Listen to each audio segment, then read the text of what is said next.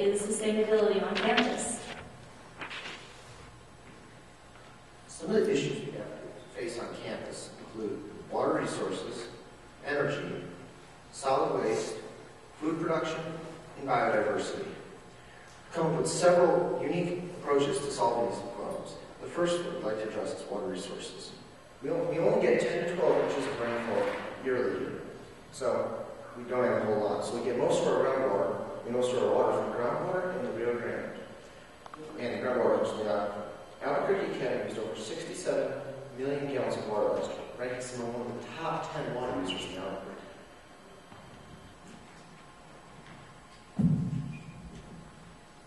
Okay, so one of the major sustainability projects that we have here at the Albuquerque Academy campus is the Japanese garden. Um, we started construction of this garden last year and it was led by Mrs. Rhonda Spidell of our science department. Um, this garden was dedicated to all the Japanese Americans that lived in internment camps during World War II. So we had a dedication ceremony on April 4th, 2009, in which in which we had some guest Japanese internment people come to visit. Okay, what you see right now is the layout of the Japanese garden. Um, as you can see, there are two important key factors of this garden. One is the cistern, and the other one is the solar panel. So our cistern that we have in here um, carries 1,500 gallons of water and is actually attached to the library roof so it can catch runoff water during rainstorms. And the solar panels that we have installed in the garden are 12, 12 volt solar panels and all the energy that we harvest from these panels are used to pump the water out of the cistern and into the garden and ponds. Aside from being a dedication garden, um, this garden was also a student, student community project. Um, we had many students and faculty members volunteer and just help around and plant trees, move rocks, help out with the layout of the pond. So originally in this plot of land we had Kentucky bluegrass. It consumed 60 to 80 inches of irrigated water annually. And as we said before, we only get 10 to 12 inches of rain, which means we're going to have to, we would have to draw a lot of water from our river or aquifer. So we replaced all of that Kentucky bluegrass with the Japanese garden. It's both beautiful and environmentally friendly.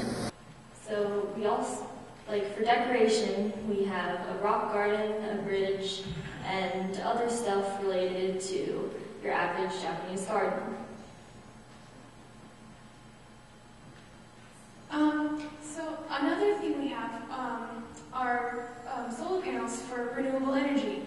Um, we already have some solar panels powering our science building, parts of our science building, and they're in another xeric garden. Um, so we're also building a new solar array in the back of our school, and it's going to provide a lot of energy. And since we're a nonprofit organization, um, the building company for the solar panels is giving us rebates, and um, the panels are at no cost to the school, which is a really great thing. So this new array is in the open space of Academy. It takes up five acres, and um, the green area on this map indicates where they're going to be. They're under construction already. Um, so they're going to provide 20% of our school's energy, more or less. Um, and so that's really great. Um, and that means we're going to save seventy to $90,000 per year. And we can spend that on other sustainability projects or um, education. And this array is going to generate 2.2 million kilowatt hours per year. So this is the site before construction, and it's just open space out there. Um, and so this is our current progress. You can see here, um, these are the stands where the solar panels are going on. So it's under construction now. We started in October, and um, we're going to finish uh, by January 1st, 2011. Okay, so currently on our campus, we're wasting 700 pounds of food waste each week. But we're only composting about 10 gallons of this. So because we waste this much food, we emit 200 pounds of carbon into the atmosphere each week. We also spend $700,000 per year on uh, transportation of our food waste from our campus to the landfill. And another reason why we should compost is because it produces good soil that has more water and nutrient holding capacity. When we use composted soil, we don't need to buy as much fertilizer, and not only does it save us money, but it's also better for the environment. Store-bought fertilizer has petroleum in it, which poses a threat of running into our water supply and contaminating it. So, starting on January 17th, we are going to start a project where we're going to try to compost all of our food waste on campus. So this is our abundant harvest garden located in our science building courtyard, also known as Hunger Growaway. It's a 4 by 20 foot garden that is built by the students. So it uses 30% of the water a normal garden uses, and it has 60% more plant production than a normal garden. Since it's above ground, there is no there is no problem about the fertilizer running into our water supply or anything else. So the plants that we grow in this garden are sold during our annual school-wide event, Diversity Day, and the profits of up to $1,200 are given to the Orangut- International Orangutan Association Foundation and to help save the endangered orangutan. So this is the farmer's market that was on our campus from August 31st to October 26th. every Tuesday from 6, 3 to 6 p.m. So there were 16 local vendors, and it showed the people on our campus how easy it was to buy organically and locally. And there were such goods ranging from bread and um, reusable bags and bee chama honey.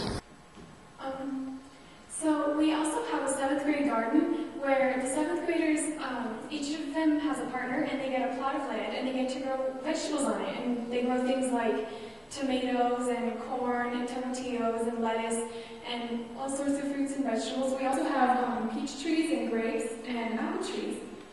Um, and when the seventh graders' gardens have grown, they harvest that and they have a harvest festival where they um, share food with the community and they cook it, and it's really great. So it's been going on for 13 years.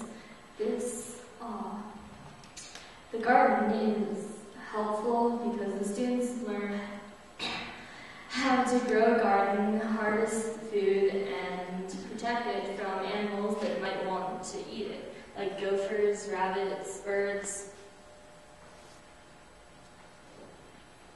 And the community gets to come together and work together on something, and then they get rewarded with food.